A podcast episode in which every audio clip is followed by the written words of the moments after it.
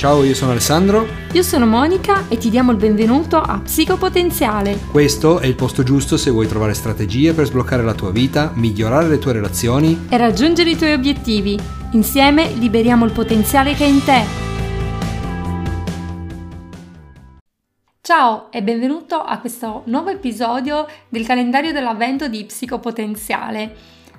Quale sarà l'augurio che oggi noi di Psicopotenziale abbiamo pensato per te? Eccolo qua, che tu possa imparare a chiedere aiuto e ad accettare l'aiuto altrui. Sembra quasi banale, lo so, perché tutti sappiamo di avere bisogno degli altri, sappiamo che spesso il loro aiuto ci semplifica la vita, eppure no, non è facile come sembra. Infatti per alcune persone chiedere aiuto è qualcosa di difficilissimo. Io posso dire che ero una di quelle persone e sapete quando me ne sono accorta? Soprattutto quando è nato mio figlio.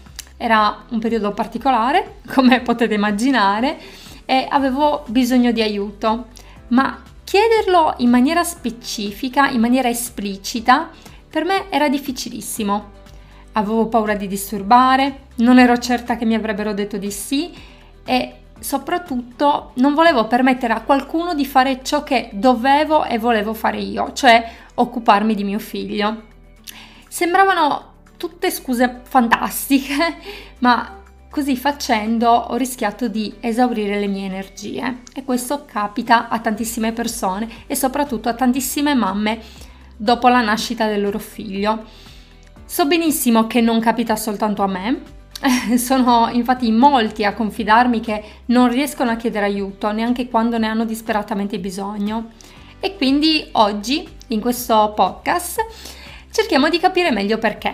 Perché è così difficile chiedere aiuto? Secondo te perché? Fammelo sapere con un commento. Probabilmente per alcuni dipende da una sorta di delirio di onnipotenza, del tipo ce la faccio e soprattutto devo dimostrare a tutti che ce la faccio.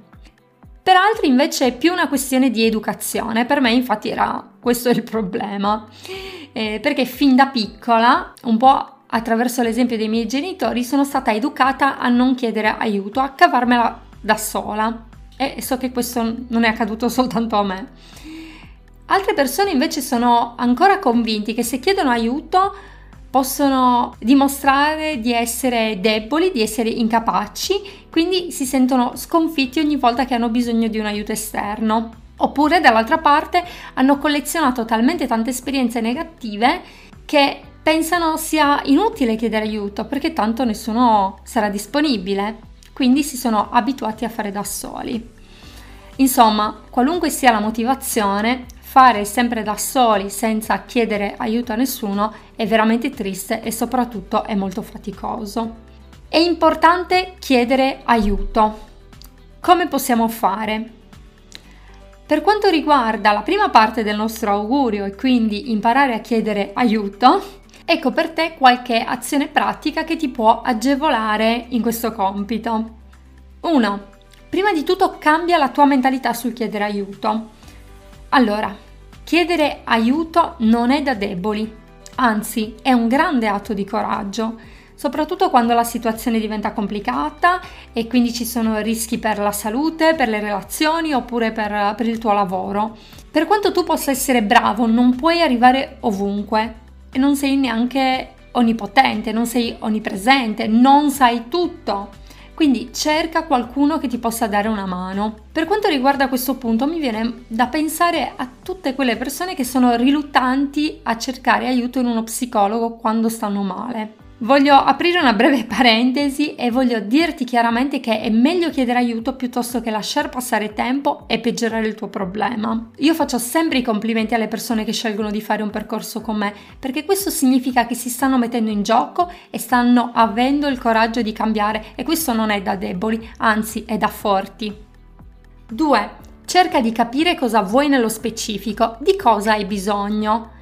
Questo significa essere chiaro, essere preciso nella richiesta di aiuto e ti dico che questo non è scontato. Infatti, se le persone a cui tu chiedi aiuto capiscono esattamente quanto il loro aiuto potrà costargli in termini di tempo e in termini di energie, è molto più probabile che ti dicano di sì piuttosto che di no. Punto 3. Parti dalle piccole cose. Come qualsiasi altra cosa, anche imparare a chiedere aiuto necessita di tempo e necessita anche di allenamento. Come puoi allenarti? Per esempio, inizia a chiedere delle piccole cose, piccoli favori, così potrai anche vedere come reagiscono le persone attorno a te e inoltre, ricevendo risposte positive da parte loro, potrai essere sempre più incoraggiato a chiedere qualcosina in più. In questo modo avvengono i cambiamenti più importanti per la nostra vita, sempre a piccoli passi. E questo è un concetto che spesso ripetiamo, spesso stiamo ripetendo in questi podcast del calendario dell'avvento. 4. Impara che nessuno può leggere nel tuo pensiero. Questo capita spesso in famiglia o per esempio nelle relazioni d'amore, no? Alcune cose vengono date per scontate e si pensa che l'altro debba già sapere ciò di cui abbiamo bisogno, ma in realtà non è così. Non esiste nessuno che può leggere nel tuo pensiero. È vero, magari dopo tanti anni di, me- di matrimonio, di relazione, ci si conosce molto bene, ma non aspettarti che tuo marito, tua moglie, tuo fidanzato o la tua fidanzata ti lega nel pensiero. Quindi esplicita i tuoi bisogni. Punto 5 reagisci dopo un rifiuto.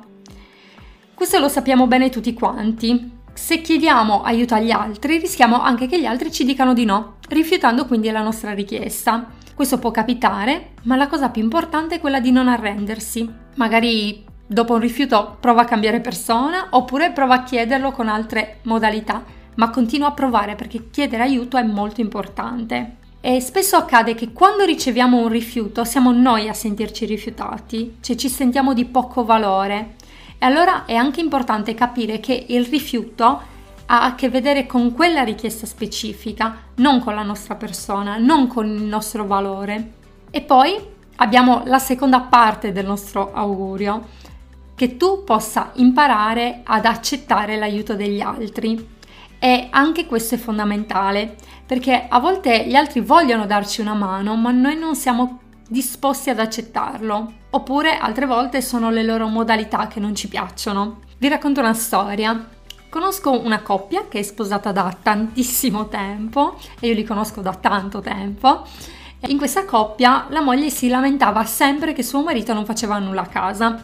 Però che cosa accadeva? Che le poche volte che lui la aiutava, poi lei si lamentava per ore di come aveva ricevuto l'aiuto. Per esempio, guarda, quei pavimenti sono lavati male, ci hai messo mezz'ora soltanto per passare la scoppa, hai cambiato il bambino ma gli hai messo la roba non stirata, oppure sei andato a fare la spesa ma hai comprato il latte scremato invece che quello intero, e così via. Basta! Secondo voi, come poteva reagire quest'uomo? Ovviamente questo provocava nell'uomo ben poca voglia di aiutare sua moglie. Quindi dobbiamo stare molto attenti anche al modo in cui noi reagiamo all'aiuto degli altri. Cerchiamo di essere grati dell'aiuto che riceviamo, anche quando non è perfetto e non è proprio come lo desideriamo noi. L'aiuto che noi riceviamo è sempre un dono, non dobbiamo dimenticarcelo. E tu sei una persona che chiede aiuto facilmente oppure fai un po' più di fatica? Raccontamelo nei commenti, raccontamelo nei social. Per oggi è tutto e ancora ci vediamo domani con una nuova puntata. Ti abbraccio. Ciao!